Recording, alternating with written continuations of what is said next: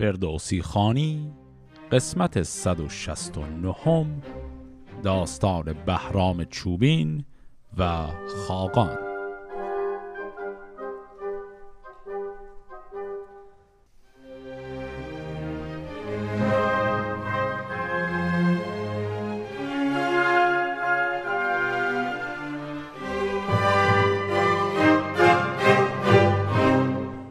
در قسمت قبل دیدیم که بهرام چوبین شکست خودش رو در جنگ با خسرو پرویز پذیرفت و به همراه گروه کوچکی از یاران خودش حرکت کرد. ابتدا رفت به سمت ری که زادگاهشه و بعد از اون هم حرکت کرد به سمت خاقان چین.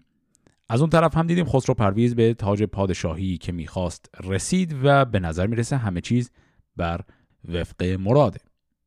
حالا می‌خوایم ادامه داستان بهرام چوبین در پیش خاقان رو بخونیم. اما این داستان یک مقدمه خیلی مختصر و میشه گفت حتی بی ربط هم داره. این مقدمه مجزا چیزیه که در قسمت ویژه این پادکست که درباره زندگی فردوسی بود من اون رو کامل خونده بودم. و خب الان تازه ما به اونجای کتاب که این مقدمه درش هست رسیدیم و اون هم ذکر فردوسی هست بر مرگ پسر خودش. در این بخش خیلی کوتاه فردوسی کلا کاری به داستان نداره یک پرانتزی باز می‌کنه. سوگواری خودش برای مرگ پسرش رو تعریف می‌کنه و بعد این پرانتز رو میبنده و دوباره برمیگرده سراغ داستان بهرام چوبینه. چون من این بخش رو قبلا دور مفصل توضیح دادم دیگه الان اینجا توضیحش نمیدم. صرفا خیلی سریع این مقدمه رو که درباره مرگ پسر فردوسی هست با هم می‌خونیم و بعد بلا فاصله میریم سراغ خود داستان بهرام چوبین. به این شکل. مرا سال بگذشت بر شست و پنج. نه نیکو بود گر بیازم به گنج.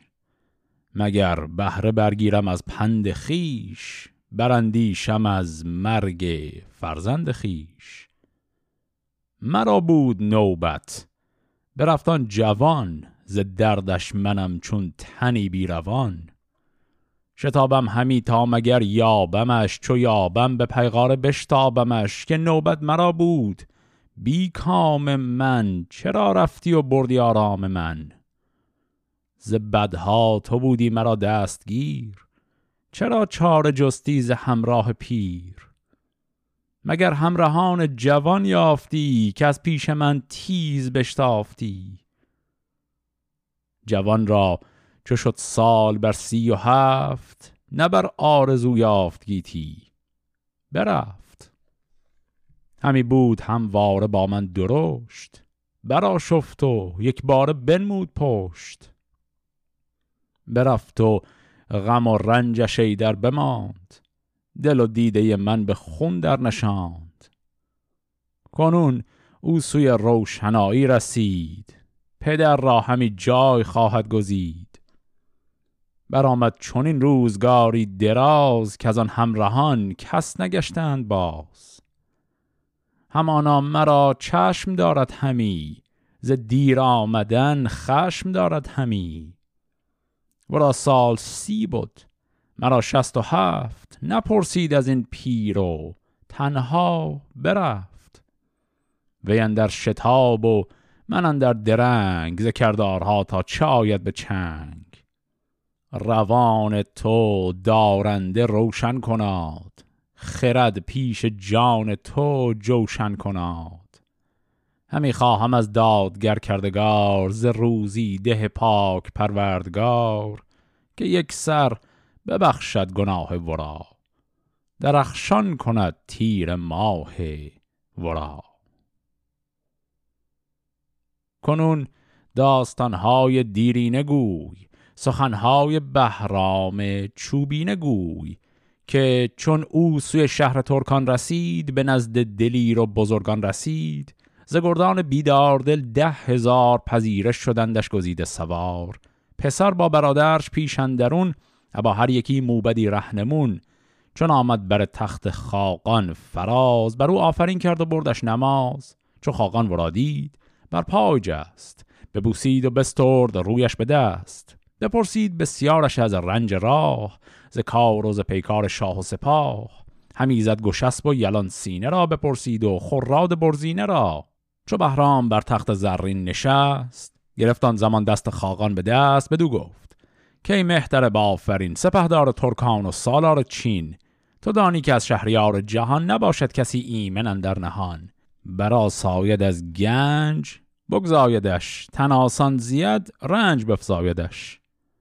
گریدون که اندر پذیریم مرا. به هر نیک و بد دست گیریم مرا. بدین مرز بیار یار تو هم به هر نیک و بد غمگسار تو هم وگر هیچ رنج آیدت بگذرم زمین را سراسر به پی بسپرم. گریدون که باشی تو هم داستان از ایدر شوم سوی هندوستان.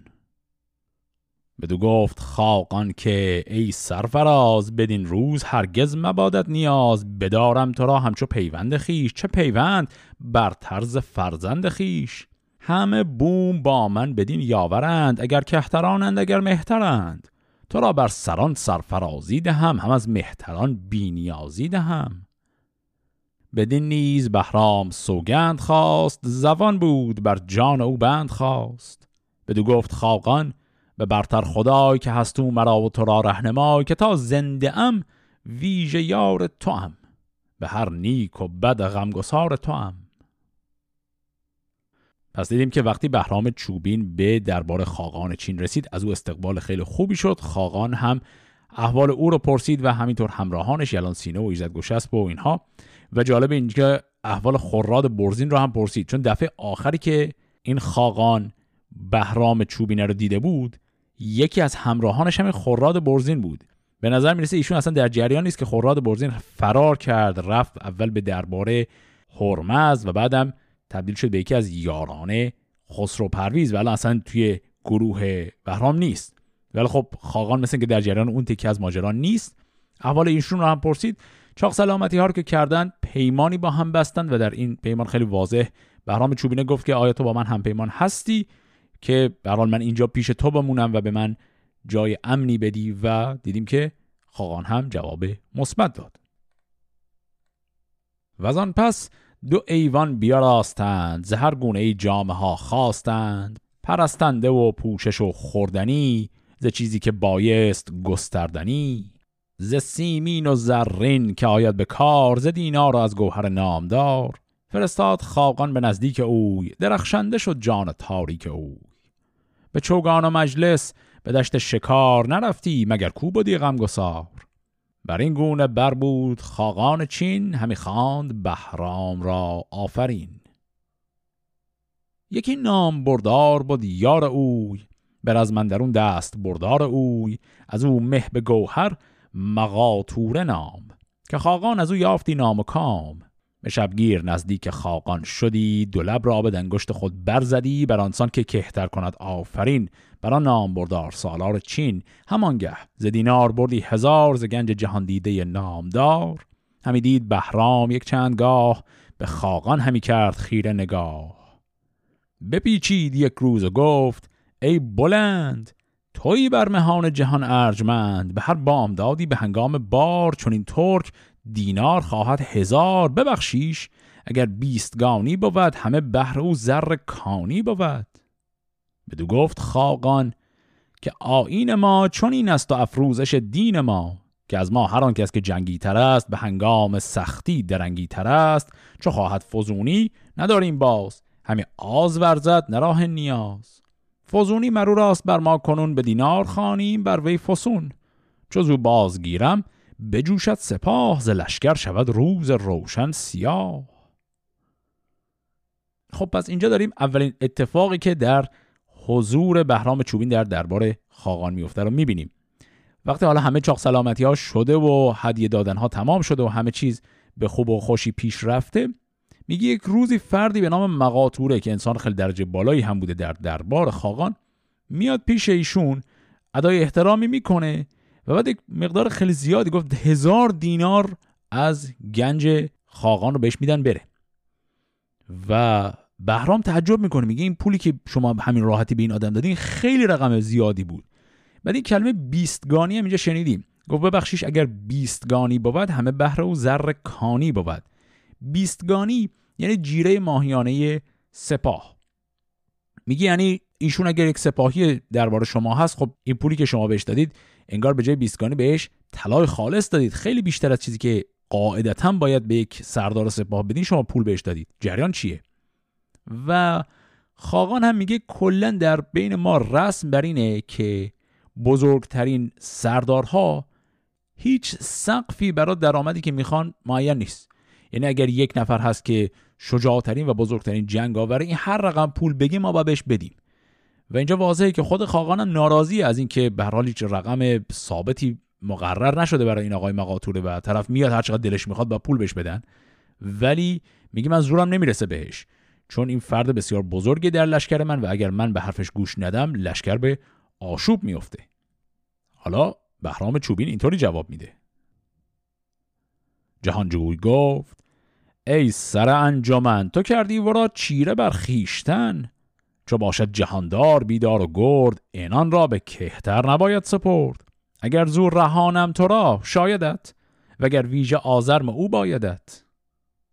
بدو گفت خاقان که فرمان تو راست بدین آرزو رای و پیمان تو راست. مرا گر توانی رهانید از اوی سر باشی همه گفتگوی.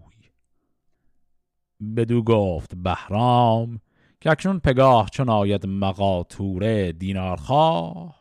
مخند و بر او هیچ مکشای چشم مد پاسخش گردهی جز به خشم. گذشتان شب و بام داد پگاه. بیامد مقاطوره نزدیک شاه جاندار خاقان بدون انگرید. نه گفتار آن ترک جنگی شنید. ز خاقان مقاطوره آمد به خشم یکایک براشفت و بگشاد چشم.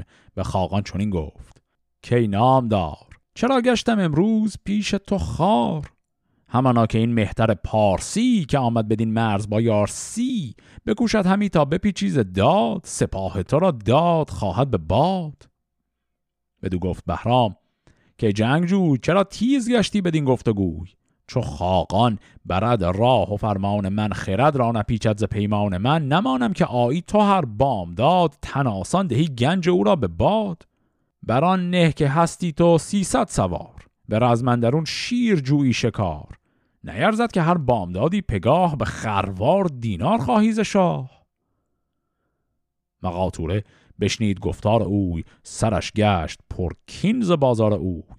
به خشم و به تندی بیازید چنگ ز ترکش برآورد تیری خدنگ. به بهرام گفت این نشان من است. به رزمندرون ترجمان من است. چو فردا بیایی بدین بارگاه همیدار پیکان ما را نگاه. چو بشنید بهرام شد تیز چنگ یکی تیر پولاد پیکان خدنگ به داد و گفت این تو را یادگار بدار و ببین تا کی آید به کار. مقاطور از پیش خاقان برفت بیامد سوی خرگه خیش تفت. پس به این شکل وقتی بهرام به خاقان گفت که آقا تو به این فرد رو نده من اینجا حواسم بهت هست. و گفت که دفعه بعدی که مقاطوره اومد شما سرسنگین باش برخورد کن و اصلا محلش نذار. این کار رو هم کردن. مقاطوره مطمئنا فهمید که همه کارا زیر سر بهرام هست و رو به بهرام گفت که این تیر رو از من به یادگار داشته باش من فردا حساب تو رو می‌رسم. بهرام هم عین همون کار کرد یک تیر از سرکش خودش به مقاطوره داد. گفت اینم یادگار من از تو. این به معنی که فردا صبح این دو نفر می‌خوان با هم جنگ رو در رو بکنند. پس ببینیم نبرد بهرام چوبین با سردار ترک به نام مقاطوره رو.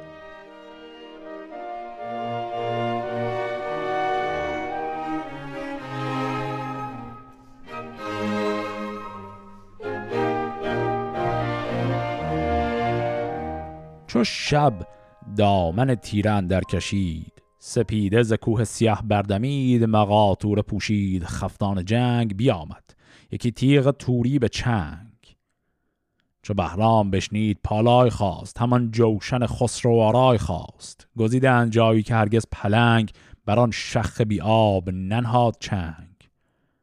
چو خاقان شنیدین سخن برنشست برفتند ترکان خاقان پرست. بدان کار تا زین دو شیر دمان کرا پیشتر خواهد آمد زمان.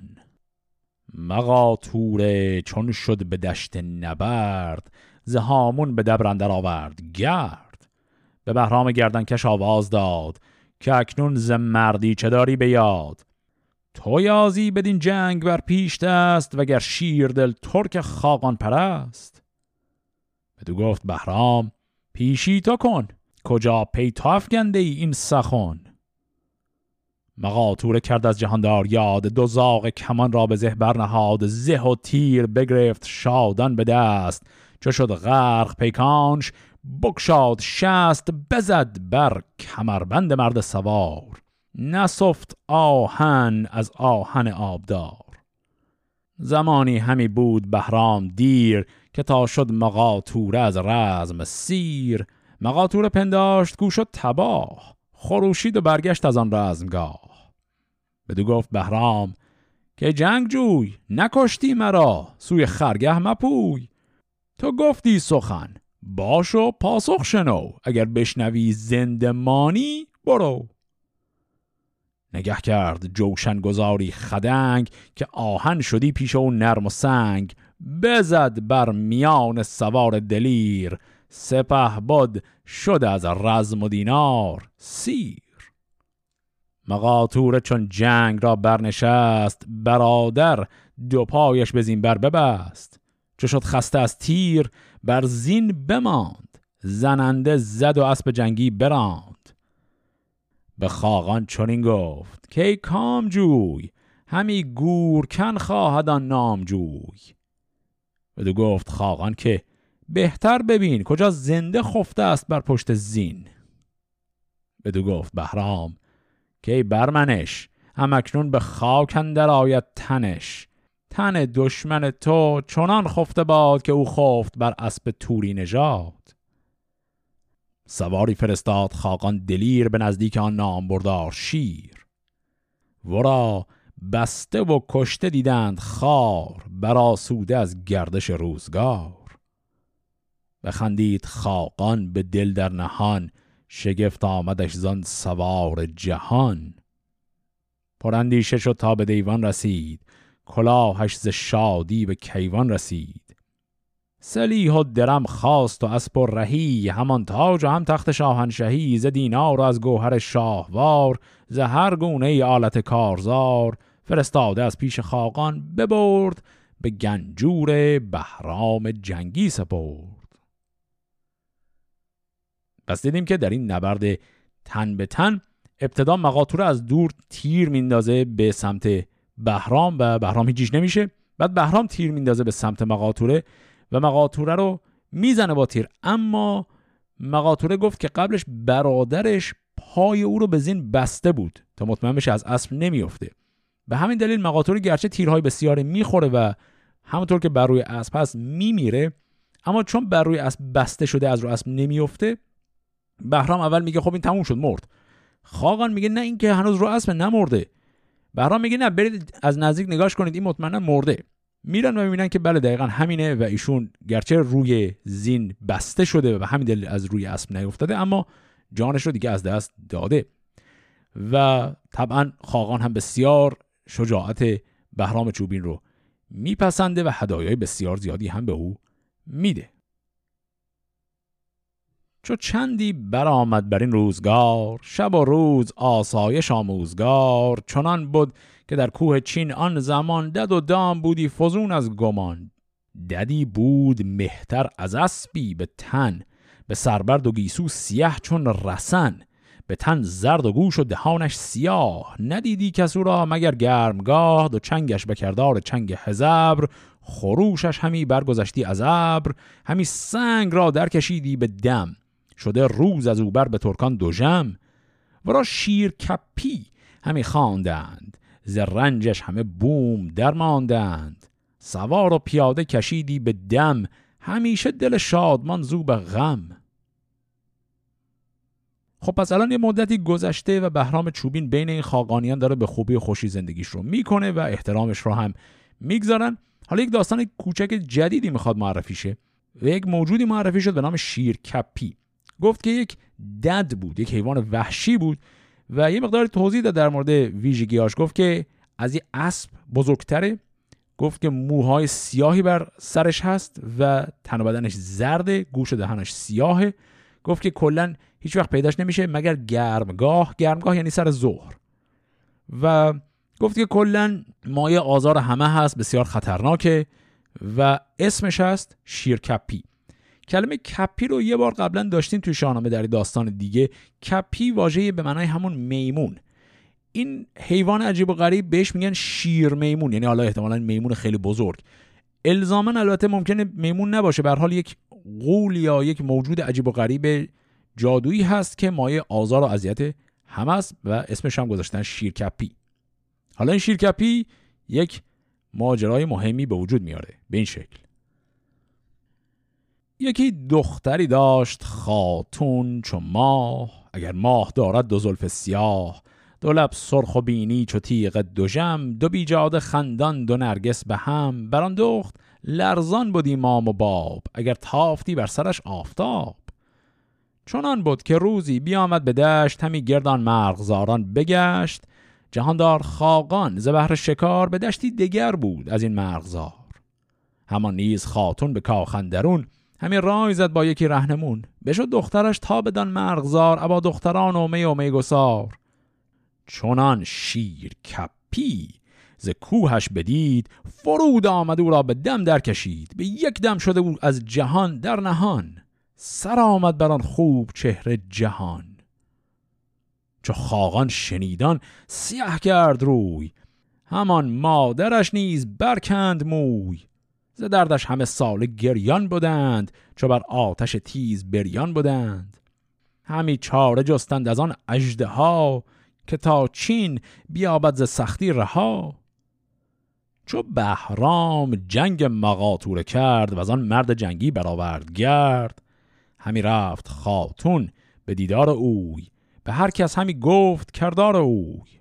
چنان بود که یک روز دیدش سوار از ایران همان نیز صد نامدار پیاده فراوان به پیشندرون همی راند بهرام با رهنمون. بپرسید خاتون که این مرد کیست که با برز و با فره ایزدی است؟ بدو گفت کهتر چه ورزیز کام که بهرام یل را ندانی به نام؟ به ایران به یک چندگه شاه بود سر تاج او برتر از ماه بود. بزرگانش خوانند بهرام گرد که از خسروان نام مردی ببرد. کنون تا بیامد از ایران به چین بلرزد همی زیر اسبش زمین. خداوند خواند همی مهترش همی تاج شاهی نهد بر سرش. بدو گفت خاتون که با فر اوی سزدگر بنازیم در پر اوی. یکی آرزو زو بخواهم درست چو خاقان نگرداند این رای سست. بخواهد مگر زجده ها کین من؟ بر او بشنود درد و نفرین من. بدو گفت کهتر گر این داستان بخواند بر او مهتر راستان تو از شیر کپی نیابی نشان مگر کشته و گرگ پایش کشان. چون خاتون شنید این سخن شاد گشت ز تیمار آن دختر آزاد گشت. پس دیدیم که این داستان شیرکپی به چه شکل پیش رفت. این شیرکپی زده بود و دختر همین خاقان و همسرش خاتون چین رو از بین برده بود و اینها کینه این هیولا رو داشتن و زورشون هم نمی‌رسید نمی‌تونستن کار خاصی بکنن با او. و میگه الان که ماجرا گذشته و بهرام چوبین آوازش در این منطقه پیچیده به عنوان کسی که تونست مقاطوره رو به اون راحتی از بین ببره خاتون مدتی داره به این فکر می‌کنه که از بهرام چوبین بخواد که انتقام دخترش رو از این جانور بگیره. و میگه که خب بهرام چوبین رو هیچ وقت ندید ولی گذری یه بار بهرام چوبین داشته رد می‌شده. خاتون به یکی از همون همراهان گفته این کیه چه انسانه؟ همچین قد و قامت بزرگ پهلوانی داره. اسمش چیه؟ بهش میگن اینو نمی‌شناسی این همون بهرام چوبین معروفه. و ایشون این پیشنهاد رو میگه که کاش که من برم بهش بگم این جانور یعنی همین شیرکپی رو بکشه. و حالا خاتون می‌خواد بره سراغ خاقان تا از او بخواد که وساطت کنن و به بهرام چوبین این تقاضا رو برسونن. همی تاخت تا پیش خاقان رسید یکا یک بگفتان چه دید و شنید. بدو گفت خاقان که آری بود به جایی که چون من سواری بود همی شیر کپی برد دخترم بگوییم ننگی شود گوهرم. بدانید کان اجده های دوژم همی کوه آهن رباید به دم. اگر دختر شاه نامی بود همان شاه را جان گرامی بود. بدو گفت خاتون که من کین خیش بخواهم ز بهر جهان بین خیش. اگر ننگ باشد وگر نام من بگویم براید مگر کام من. برآمد بر این نیز روزی دراز زن آن کین ز هر کس همی داشت راز. چنان بود که خاقان یکی سور کرد مهان را بدان سور دستور کرد. فرستاد و بهرام یل را بخواند چون آمدش بر تخت زرین نشاند. چو خاتون پس پرده آوا شنید بشد تیز و بهرام یل را بدید فراوانش بستود و کرد آفرین که آباد بادا به تو ترک و چین. یکی آرزو خواهم از شهریار که باشد بر آن آرزو کامگار. بدو گفت بهرام فرمان تو راست بدین آرزو کام و پیمان تو راست. بدو گفت خاتون که از ایدر ندور یکی مرغزاری است زیبای سور. جوانان چین اندران مرغزار که جشن سازند کاید بهار.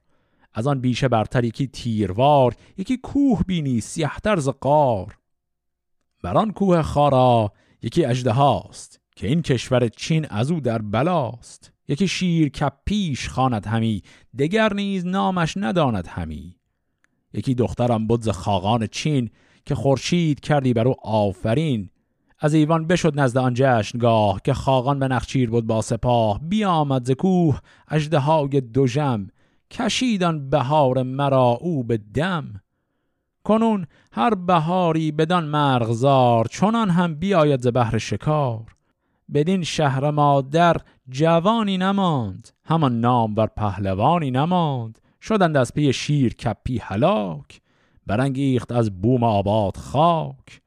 سواران چینی و مردان کار بسی تاختند در آن کوه سار چون از دور بینند چنگال اوی بر و پشت و گوش و سر و یال اوی بغرد بدرد دل مرد و چنگ مرو را چه شیر و چه پیل و نهنگ کس اندر نیارد شدن پیش اوی چو گیرد شمار از کم و بیش اوی.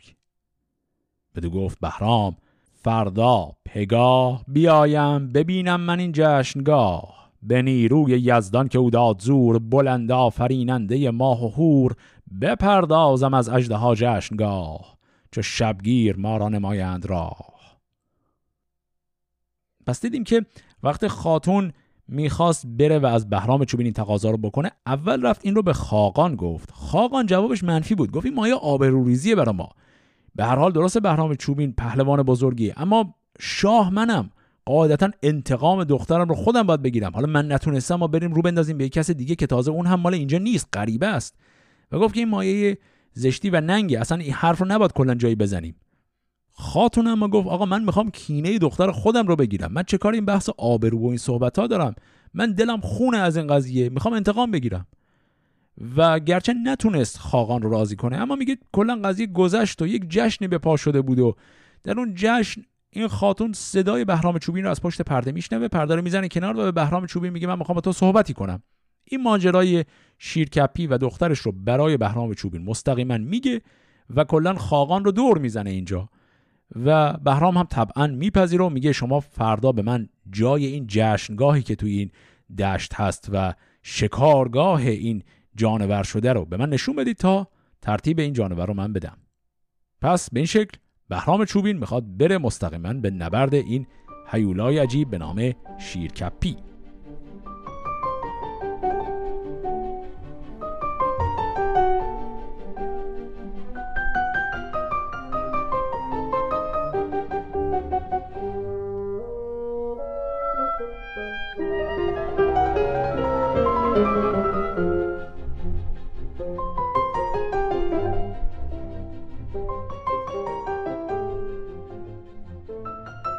چو پیدا شد از آسمان گرد ماه شب تیره بفشان زلف سیاه پراگنده گشتند و مستان شدند و از آن جای هر کس به دیوان شدند. چو پیدا شدن فر خورشید زرد بپیچید زلف شب لاجورد کجاگند پوشید بهرام گرد گرامی تنش را به یزدان سپرد. کمند و کمان برد و ده چوب تیر یکی نیزد و شاخ نخشیرگیر چون آمد به نزدیک آن برز کوه بفرمود تا بازگردد گروه. بدان شیر کپی چون نزدیک شد تو گفتی برو کوه تاریک شد. میان در آن کوه خارا ببست به خام کمند از بر زین نشست کمان را بمالید و بر ذهن هاد ز یزدان نیکی دهش کرد یاد. چو بر اژدها بر شدی موی تر نبودی بر او تیر کس کارگر. شدان شیر کپی به چشمندرون بغلتید و برخاست و آمد برون. بغرید و برزد بران سنگ دست همی آتش از کوه خارا جست کمان را بمالید بهرام گرد به تیر از هوا روشنایی ببرد. همی آمدن های جم که بهرام را پیش خواند به دم خدنگی بینداخت مرد دلیر. تن شیر کپی شد از جنگ سیر. دگر تیر بهرام زد بر سرش فرو ریخت چون آب خون از برش. سیام تیر و چارم بزد بر دهانش که بردوخت بر هم دهان و زبانش همی دید نیروی و آهنگ اوی به هفتم بزد تیر بر چنگ اوی. به هشتم میانش گشاد از کمند بجست از بر کوهسار بلند. بزد نیزه ای بر میان دده که شد سنگ خارا به خون آزده. و از آن پس به شمشیر یازید مرد تن اجده ها را به دو نیم کرد. سر از تن جدا کرد و بفگند خار و از آن پس فرود آمد از کوه سار از آن بیشه خاقان و خاتون برفت دمان و دنان تا بر کوه تفت. خروشی برآمد ز گردان چین که از آواز گفتی بدرد زمین. به بهرام بر آفرین خواندند بسی زر و گوهر برافشاندند. چو خاتون بشد دست او بوس داد برفتند گردان فرخ نژاد. همه همزبان آفرین خواندند ورا شاه ایران زمین خواندند. گرفتش سپهدار چین در کنار و از آن پس ورا خواندی شهریار. چو خاقان چینی به دیوان رسید فرستاده مهربان برگزید. فرستاد ده بدره گنجی درم همان بدره گوهر و بیش و کم. به بهرام دادان زمان دخترش به فرمان او شد همه کشورش. خب پس اینجا بهرام چوبین تونست این شیرکپی رو شکست بده و دیدیم که چه استقبال بزرگی هم از او به عمل اومد. حالا خود این ماجرای کشتن شیرکپی رو یه مروری بکنیم. دقیقا به چه شکل ایشون کارو کرد؟ این شیرکپی همونطور که گفتم یه جانور عجیب و غریبیه. چند بار دیدیم الان که از او با لفظ اجده ها یاد میشه. اما جوری که جزئیات بدن او رو توصیف می‌کنن و همینطور کارهایی که می‌کنه رو خیلی شبیه اجده ها نیست خیلی موجود غیر عادی و عجیبیه. یه ویژگیش اینه که گفت این هر وقت میره توی آب موی بدنش خیلیس میشه دیگه تیر خیلی بهش اثر نمی‌کنه. و به همین دلیل هم این شیرکپی سریع آنی که بهرام رو دید پرید توی آب تا کل بدنش خیس شه. اما عملا فایده براش نداشت و تیر بهرام بر او به هر حال اثر کرد. یه ویژگی دیگهش اینه که دست این شیرکپی یه ویژگی خاصی داره. اینجوریه که به سنگ که دست بزنه اون سنگ داغ میشه. انگار دستش یه حالت آتشین مانندی داره. پس این شیرکپی هم یه قوای آتشینی داره اما برخلاف اژدها که آتش از دهانش در میاد این به نظر میسه دستش توانایی سوزاندن چیزها رو داره به هر حال. و این شیرکپی گفت که به سنگ خاراک دست بزنه همین آتش از کوه خارا بجست. بعد بهرام چه کار کرده؟ بهرام همون ابتدای کار میره طرف این کوه و بعد با کمند خودش رو به این کوه میبنده و بعد میشینه رو زین. این کارم به این دلیل احتمالا می‌خواد بکنه که مطمئن شه که شیرکپی نمی‌تونه اون رو ناگهان مثلا ببره با دستش بزنه پرت کنه یا به هر شکل خودش رو به این کوه سفت کرده و از دور صرفا تیر می‌زنه اول به شیرکپی. و به بحث اینم که می‌فهمه شیرکپی این قدرت خاص رو از دستشه یه تیرم به دست او می‌زنه. و به این شکل شیرکپی کلا قواش رو از دست میده. بعدش ایشون اون کمند رو باز می‌کنه از اون بالای کوه میپره پایین و گفت که یک نیزه ای اول می‌زنه بر شکم این حیوان و بعد هم با شمشیر او رو به دو نیم می‌کنه و به این شکل پیروز میشه. حالا دیدیم که خاقان در اولین قدم اولا به او گفت شاه ایران زمین یعنی لقب شاهی ایران زمین که او عملا از دستش داده دیگه. اینجا خاقان چین اون لقب رو بهش داد که اونم خودش نکته عجیبیه. و خاقان چین دختر خودش رو هم به عقد او در آورد و خب حالا ادامه داره. این تعریف و تمجید از بهرام چوبین هنوز تموم نشده.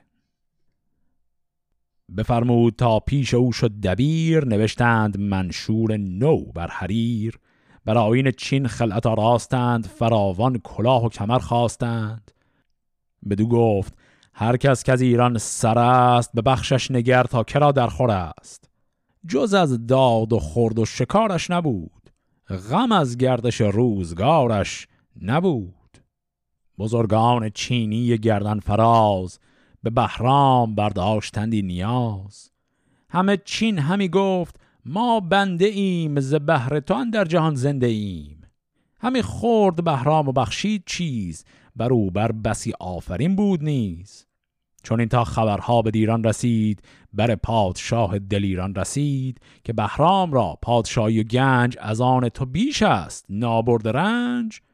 پر از درد و غم شد ز تیمار اوی. دلش گشت پیچان ز کردار اوی. همی رای زد با بزرگان به هم بسی گفت و انداخت بر بیش و کم. خب پس اینجا قضیه یه دور کامل رو طی کرد و برگشت سر جای اولش. حالا که بهرام به چنان جایگاه بزرگی در بین خاقانیان رسیده و تا این حد عز و احترام براش قائل شدند و به عبارتی جای پای خودش اونجا کاملا سفت کرده. خبر این پیروزی ها و جایگاه بهرام به گوش شاه ایران که همون خسرو پرویز هستن بالاخره می‌رسه. و اینجاست که خسرو پرویز خبردار میشه که ای وای مثل اینکه ما خطر این آدم رو کامل دفع نکردیم. ایشون تاج و تخت پادشاهی ایران رو از دست داد ولی عملا چیز شبیه به اون رو در کشور همسایه تونست کسب کنه. و الان هست که شاه ایران به فکر بیفته که خب با فتنه بهرام چوبین مثل اینکه جور دیگری باید برخورد کرد.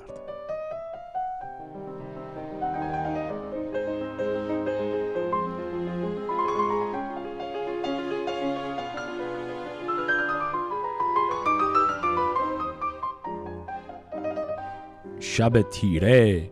فرمود تا شد دبیر سر خامه را کرد پیکان تیر. به خاقان چینی یکی نامه کرد. تو گفتی که از خنجرش خامه کرد.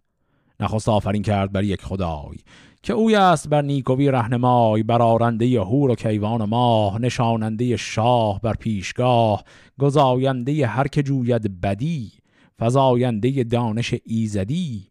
ز دانایی و دانش و راستی ز کمی و کجی و از کاستی بیابی چو گویی که یزدان یکیست ورا یار و همتا و همباز نیست. بیابد هر آن کس که نیکی نجست مبادان که او دست بد را بشست. هر آن کس که او راه یزدان گزید سر از ناسپاسی به باید کشید. یکی بنده بود شاه را ناسپاس نه مهتر شناس و نه یزدان شناس. یکی خرد و بیکار و بینام بود پدر برکشیدش که هنگام بود. نهان نیست کردار او در جهان میان کهان و میان مهان. کس او را نپذرفت کش مایه بود وگر در خرد برترین پایه بود. به نزد تو آمد بپذرفتیش. چو پرمایگان دست بگرفتیش. کسی این نبرگیرد از راستان نیم من بدین کار هم داستان. نباید که بیبر کنی نام خیش به بهرام بفروشی آرام خیش. چون این نامه آرند نزدیک تو پرندیشه کن رای تاریک تو. گران بنده را پای کرده به بند فرستی بر ما وی سودمند. وگرنی فرستم از ایران سپاه به توران کنم روز روشن سیاه. خب این متن نامه بود که خسرو پرویز داد. نوشتن کلیت نامه باز واضحه داره تهدید می‌کنه توران رو که میگه این فردی بود که از دربار ما فرار کرده در رفته خائن به کشور هست و تو بهش امان دادی. و من به تو این فرصت رو میدم دست بسته اینو تحویل به ما بدی وگرنه که دیگه جنگ به پا میشه. یک نکته کوچیک هم اینجا بود. وقتی می‌خواست درباره بهرام چوبین حرف بزنه کلا اسم بهرام رو نیاورد. صرفا گفت یکی بنده بود شاه را ناسپاس. و بعد گفت یکی خرد و بیکار و بینام بود پدر برکشیدش که هنگام بود. اینجا پدر اشاره داره به پدر خود خسرو پرویز. میگه یعنی پدر من هرمزد او رو به اون جایگاهش در زمانی که شایسته بود رسوند. و وگرنه اصلا آدمی نبود برای خودش این فرد. پس به این شکل الان این نامه از طرف خسرو پرویز میره به سمت خاقان چین. چون آن نامه نزدیک خاقان رسید بر آن گونه گفتار شاهان شنید فرستاده را گفت فردا پگاه چون آیی به در پاسخ نام خواه. فرستاده آمد دلی پرشتاب نبودن شبش جای آرام و خواب. همی بود تا شمع رخشان بدید به درگاه خاقان چینی دوید. بیاورد خاقان همانگه دبیر ابا خامه و مشک و چینی حریر به پاسخ نبشت. آفرین مهان ز من بنده بر کردگار جهان. دگر گفت کان نامه برخواندیم فرستاده را پیش بنشاندیم. تو با بندگان گوی از انسان سخن. نزیبت از آن خاندان کهن که مه را ندارند یک سر به مه نه که را شناسند بر جای که. همه چین و توران سراسر مراست به هیتال بر نیز فرمان رواست. نیم تا بودم مرد پیمان شکن. تو با من چنین داستان ها مزن. چون من دست بهرام گیرم به دست و از آن پس به عهدن در آرم شکست. نخواند مرا داور از آب پاک جز از پاکی از دان مرا نیست باک. تو را اگر بزرگی بیافزایدی خرد بیشتر زین بودی شایدی. برا نامه بر مهر بنهاد و گفت که با باد باید که باشید جفت. فرستاده آمد به نزدیک شاه به یک ماه کمتر بپیمود راه چو برخاند آن نامه را شهریار بپیچید و ترسان شد از روزگار. فرستاد و ایرانیان را بخواند سخنهای خاقان سراسر براند. همان نامه بنمود و برخواندند بزرگان به دندیشه درماندند چون این یافت پاسخ از ایرانیان که ای فر اورند و تاج کیان چون این کارها بر دل آسان مگیر. یکی رای زن با خردمند پیر. به نامه چون این کار نیکو مکن. مکن تیر این فر و شمع کهان گزین کن از ایران یکی مرد پیر. خردمند و زیبا و گرد و دبیر. که در به نزدیک خاقان شود سخن گوید و رای او بشنود.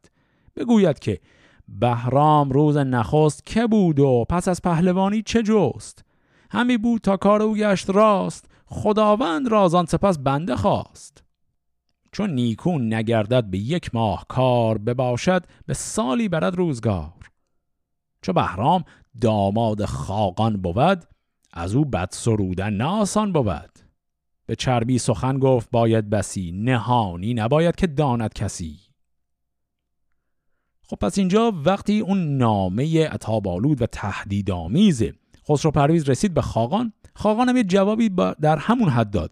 گفت از آدمی مثل تو بعیده که جایگاه خودتو نشناسی. من به حال بنده تو که نیستم منم شاه کشور به این بزرگی هستم و من یک پیمانی بستم با یه آدمی. نمیام پیمان خودم رو بشکنم که. و به عبارتی جواب داد که این تهدیدها رو برای من نکن زشته. به همین سادگی این جواب رو داد و تمام کرد قضیه رو. بزرگان دربار میان و میگن ببین این قضیه مقدار مهمتر از اینها بود که بشه با یه نامه صحبت رو تمام کرد. زرافت های این قضیه بیشتر از اینه که در یه نامه بگنجه. و این رو مثال می‌زنن میگن بهرام چوبین الان داماد خاقانه. شما با یه نامه که نمی‌تونید طرف رو مجاب کنید داماد خودش رو کت بسته به شما تحویل بده که. و حرفشون اینه شما یه انسان پیر خردمندی از دربارت رو پیدا کن به عنوان نماینده بفرست بره صحبت کنه و بره قشنگ چاره کار رو در بیاره. به شکل حضوری. صرفا نامه نفرست براشون. و الان ایشون می‌خواد فکر کنه که خب چه کسی رو از دربار خودش انتخاب کنه به عنوان نماینده بره پیش خاقان.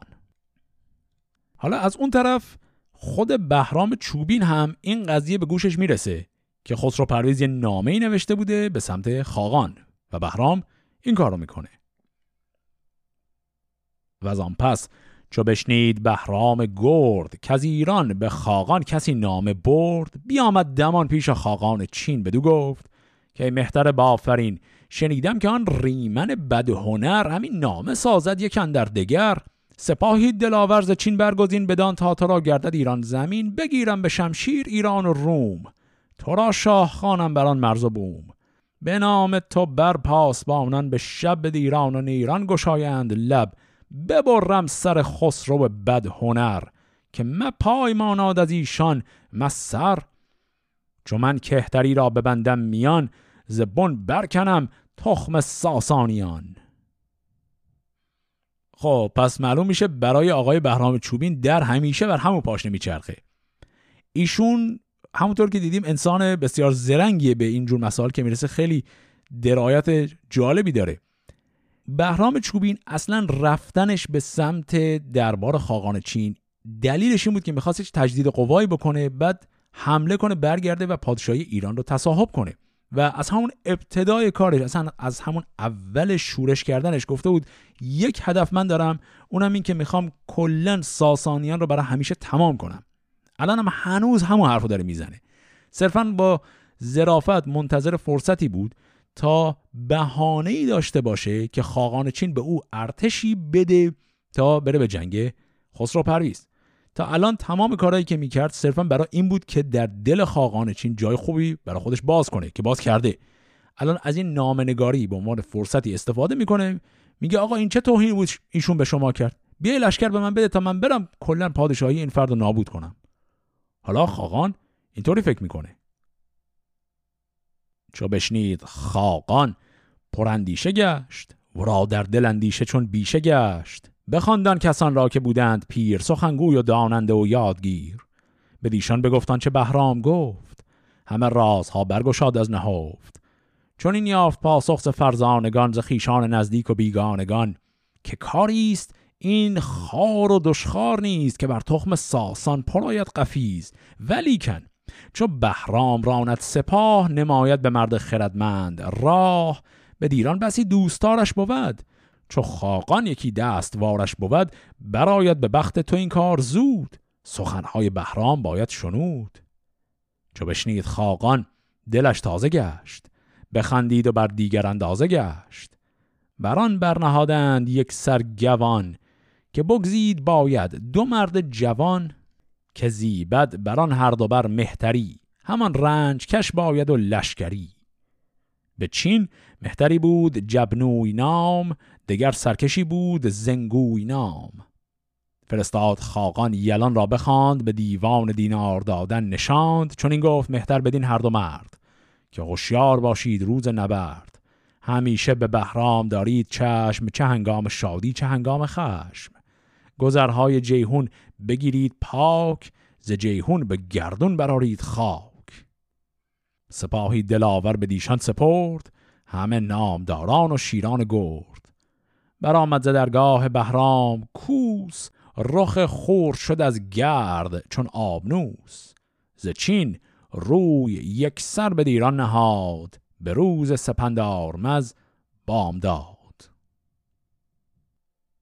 خب پس وقتی که بهرام این پیشنهاد لشکرکشی به ایران رو مطرح کرد خاقان این رو به بزرگان دربارش گفت. اونا گفتن اتفاقا خیلی فکر خوبیه چون بهرام که خب ما رشادتاش رو دیدیم علاوه بر اون بهرام در بین ایرانیان هم طرفداران زیادی داره و به همین دلیل حمله بهرام درست مثل حمله یک خارجی به ایران نیست. ممکنه خیلی ها در داخل کشور هم به کمک بهرام بیان و به همین دلیل احتمال این پیروزی خیلی زیاده.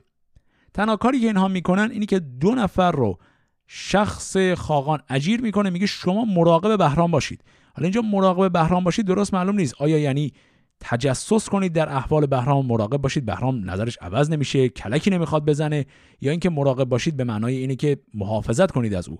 اما در هر حالت این دو نفر رو هم که میسپره این کار رو بهشون بقیه قضیه مثل یک جنگ عادی یک لشکری رو الان دادن دست بهرام چوبین که حمله کنه به سمت ایران. ماجرای سیاست بهرام چوبین در قبال این حمله به سمت ایران و همینطور کاری که خسرو پرویز می‌خواد برای مقابله با این قضیه بکنه رو در قسمت هفته آینده با هم دنبال می‌کنیم. فعلا خدا نگهدار.